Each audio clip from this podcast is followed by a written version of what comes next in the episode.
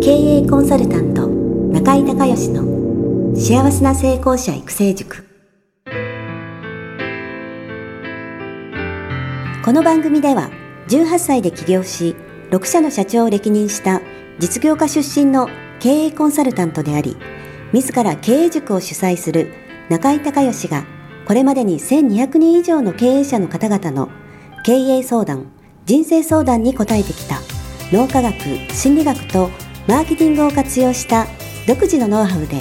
ビジネスと人生のバランスの取れた幸せな成功の実現をお手伝いします。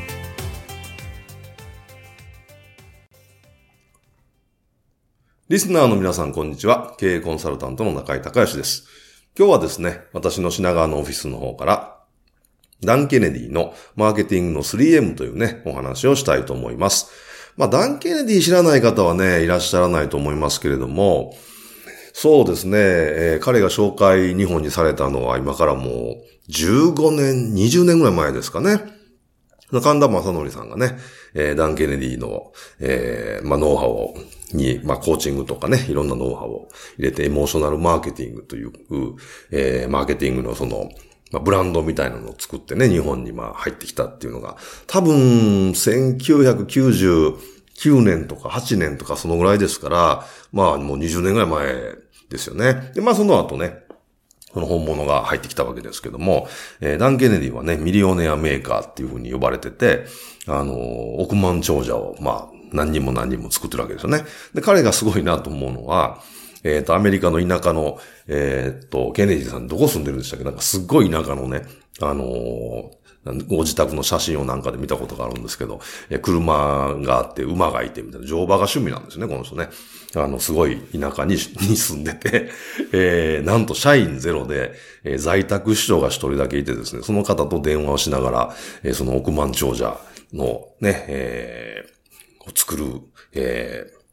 ミリオネアメーカーということ。で、まあ、ご自身もね、もちろん億万長者ですけど、で、年に何回か、えー、セミナーを、えー、やられてっていうことで、もうすごい高いチケットが、えー、すぐ満席になるっていうね、人気の、えー、まあ、マーケッターなわけですけども、まあ、ダイレクトレスポンスマーケティングっていうね、今までのその、マーケティングとかその、まあ、広告戦略ですよね。広告のい、いわゆるその大企業のイメージ広告みたいな、えー、時代から、そうじゃなくて実際に広告から物が売れるっていう、まあ、えー、ダイレクトにね、レスポンスがえー、行って、えー、そこから実際物が売れるって。まあそういう仕組みをね、開発した人でもありますし、まあ、あの、知らない人はね、いないんじゃないかと思いますけども、まあ、そのね、ダン・ケネディさんの根本的な考え方に 3M っていうのがね、マーケティングの根本的な考え方にマーケティングの 3M っていうのがあります。それをね、少し解説したいと思います。で、3M って何かっていうと、1番目がマーケット、ね、2番目がメッセージ、3番目がメディアえ、マーケット、メッセージ、えーメディアということで3つの M、3M なんですけども、まずね、ビジネスを行うときに何を考えないといけないかっていうと、マーケット。これはもう少し平たく言うと、え見込み客ですよね。誰に売るのかっていう。これを一番初めに考えないとビジネスって成立しないんですよね。まあ、中井塾で、え、いつも教えてる、え、まあ、パーフェクトカスタマー、理想のお客様。理想の、自分にとって、え、理想のお客様は誰なんだっていうことを明確にね、もう一人に絞り込むっていう。これがすごい大事で、ここがね、ブレてると、メッセージがもうそもそもブレますよね。えー、っと、A さんっていう一人のね、えー、想定、えー、顧客、ね。これパーフェクトカスタマーのペルソナそ、そ、えー、ペルソナ設定っていうふうに言うんですけど、まあ、想定顧客を、まあ、リアルにこう、描いていくってことなんですけど、この人はもう一人なんでね、あの、この一人の人に向けたメッセージを送らないと、えこれって、誰にでもあるメッセージっていうのはダメなんですよね。メッセージで絞り込めば絞り込むほど伝わっていくんで、例えば、えー、っと、皆さんに、えー、耳寄りなお知らせがあります。皆さんに耳寄りなお知らせがあります。っていうメッセージよりも、小学生のお子さんをお持ちの教育に関心のあるお母様に耳寄りなお知らせがあります。みたいな。これ小学校のお子さんをお持ちの、えー、教育に、えー、関心のある、えー、お母さんということで、3つ条件絞り込んだだけで、皆さんに耳寄りなお知らせがあります、もう全然違いますよね。これをもっともっともっと深く絞り込んでいくっていう、えー、パーフェクトカスタムのペルソナ設定としないといけないんですけど、ここがブレてるとね、もう次のメッセージがもうブレブレになっちゃって誰にも届かないので、えー、もうそもそも商品も売れなくなっちゃうんですね。だからこのマーケット、えー、見込み客のね、えー、パーフェクトカスタマーのペルソナ設定をしっかりとね、描くっていうね、えー、決めるっていう、これがまずスタートラインになります。そして2番目のね、メッセージの話を少しもしてしまいましたけど、このね、メッセージの中にはね、実はね、ダイレクトレスポンスマーケティングの場合、その実際のね、メッセージね、あなたにとっての、えー、こういうね、えー、メッセージっていうのと、もう一つプラスね、オファーっていうのをつけないといけないんですよ。オファーっていうのは、まあ、提案、条件付きの提案、えー、っていうふうに、まあ、えー、捉えていただいたらいいかなと思うんですけど、あのー、その興味のあるね、えー、見込み客の人が興味のあるようなメッセージを、まあ、例えばセールスレターに書くとか、ホームページに書くとか、えー、ブログに書くとか、まあそういうふうに書いた後に、えー、限定でね、えー、こういうものを無料でプレゼントしますみたいな、えー、無料オファーって言うんですけれども、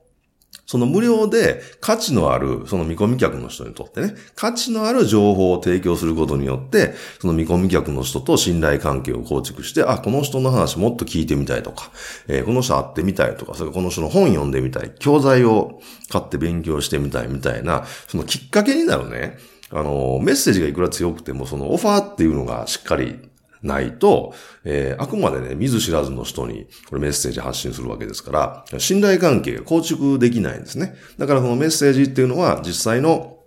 見込み客の人に刺さるメッセージ、プラス、えー、無料のオファー。これワンセットだっていうふうに考えてください。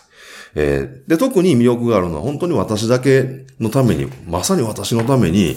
このメッセージがあるみたいな、えー、そのパーフェクトカスタマーの人が思うようなね、えかなりその個人的なリアルなメッセージを送る必要があります。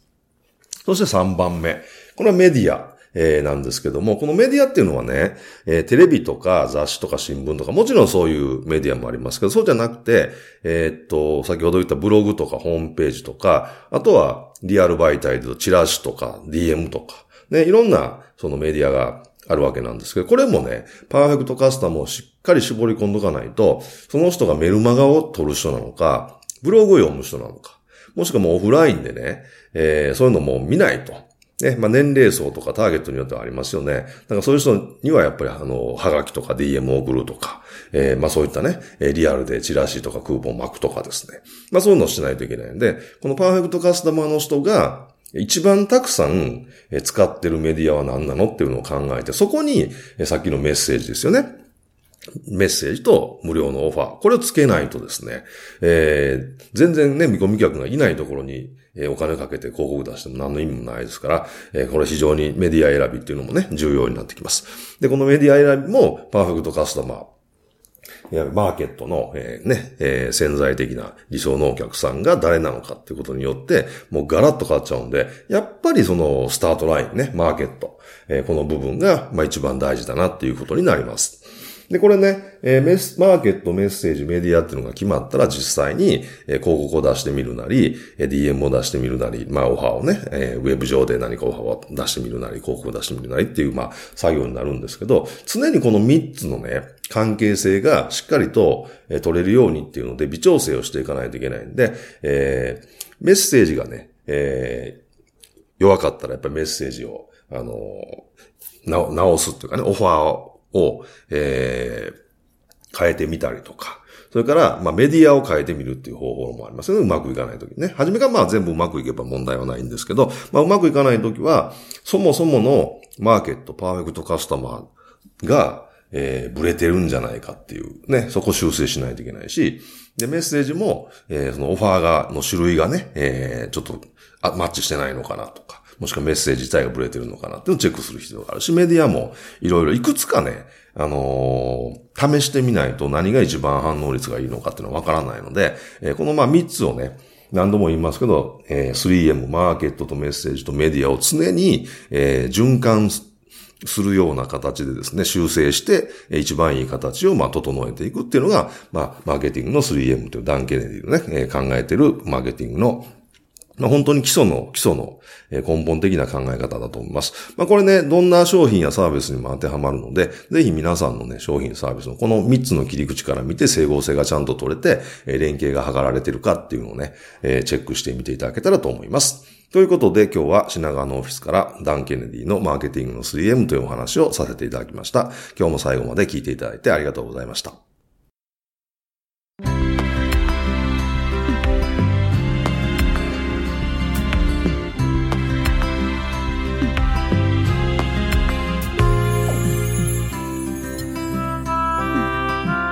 回の番組はいかがだったでしょうか？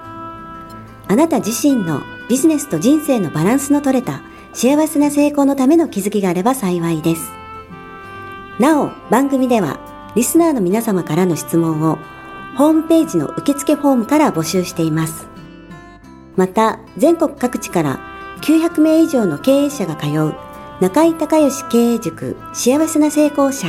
育成6ヶ月間ライブコースに関する情報はホームページをご覧ください。